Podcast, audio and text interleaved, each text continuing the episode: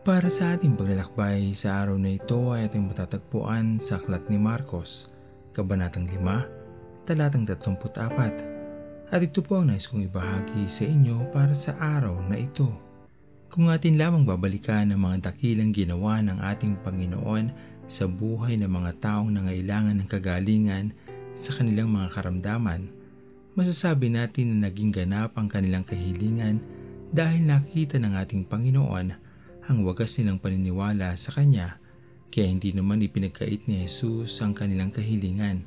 Kaya hindi na sikreto pa para sa atin ang dapat nating isinasa buhay. Sa pamamagitan ng ating pananampalataya, dadaloy ang kapangyarihan ng Diyos para sa atin. Mahalaga ang maging mabuti sa ating kapwa. Mahalaga ang maging mapagbigay o matulungin.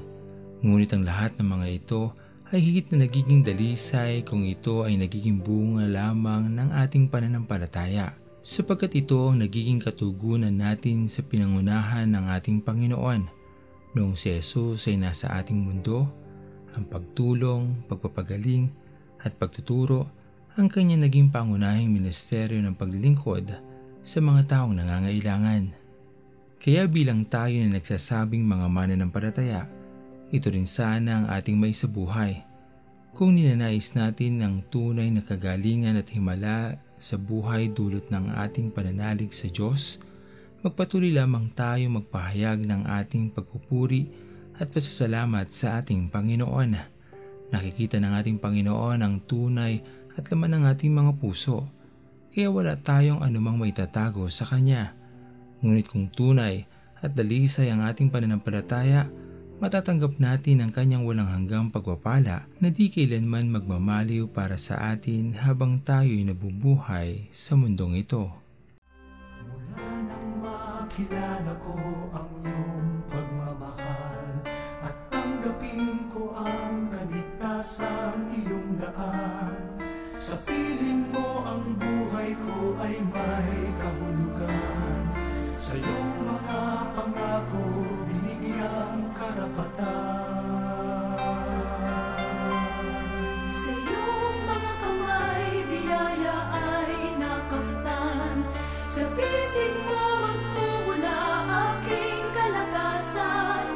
At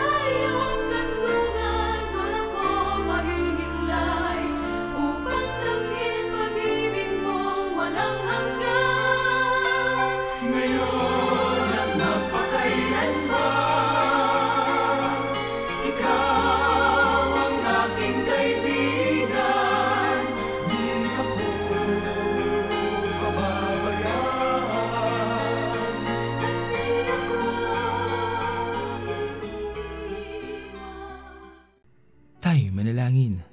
Aming Panginoon na makapangyarihan sa lahat, pinupuri ka namin o Diyos at pinapasalamatan sa araw na ito.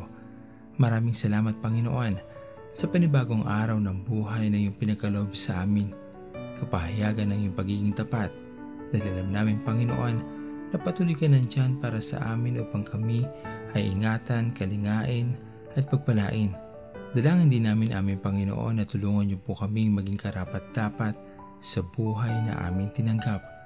Patawarin niyo po kami sa mga pagkakasala na patuloy namin nagagawa. Ngunit maraming salamat pa rin aming Panginoon dahil patuloy mo kaming binibigyan ng pagkakataon upang mabago ang aming mga sarili, upang maging karapat-dapat kami na tawagin niyo pong mga anak. Nawa Panginoon may pag-ibayo pa namin ang aming pananalig sa iyo aming Panginoon. Patuloy namin maisabuhay ang lahat ng aming mga natutunan sa iyo aming Panginoon. Maraming maraming salamat po muli. At ito pong aming mga panalangin. Sa matamis sa pangalan ni Jesus. Amen. Pastor Owen Villena, sama-sama tayong maglakbay patungo sa kariyan ng ating Panginoon. Patuloy nating pagyamanin ang kanyang mga salita na punong-puno ng pag-ibig at pag-aaruga. At lagi nating tatandaan na ang pagmamahal sa atin ng Diyos ay wagas, mananatiling tapat hanggang wakas, hanggang sa muling paglalakbay sa Diyos ang papuri.